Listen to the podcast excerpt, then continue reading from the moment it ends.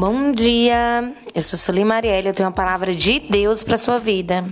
Hoje são 28 de setembro e você tem mais uma chance de não ficar triste quando for castigado. A palavra de Deus está lá em Jó 5, no verso 17, que diz: Eis que bem-aventurado é o homem a quem Deus castiga. Não desprezes, pois o castigo do Todo-Poderoso porque ele faz a ferida e ele mesmo a liga. Ele fere e as suas mãos curam. Essa palavra ela vem nos mostrar que muitas das vezes, quando nós estamos passando por aflições, quando estamos passando por dores, percas, quando estamos passando por momentos difíceis, nos sentimos castigados. Ai, Senhor, o que, que eu fiz para mim estar tá merecendo isso? Por que, que eu estou passando isso? Eu estou sofrendo tanto.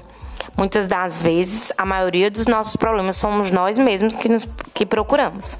Mas outras das vezes, outras vezes, Deus permite, assim como ele permitiu a Jó passar por tudo aquilo. E essa palavra vem nos mostrar a importância de muitas vezes nós passarmos pelas situações de castigo, de aflição, para a gente valorizar os momentos de paz e tranquilidade.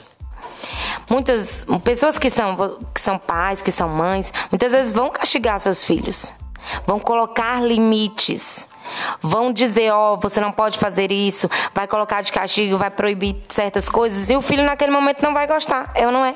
Vai ficar chateado, vai ficar zangado, vai ficar triste, vai chorar mas você sabe que é por algo maior. Porque o pai que faz tudo que o filho quer, ele está criando um filho mimado, que vai ter consequências lá na frente.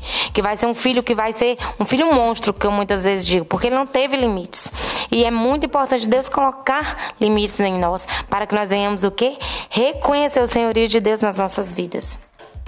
Eu não sei qual é o momento de aflição, qual a situação que você está passando, que você está se sentindo assim castigado.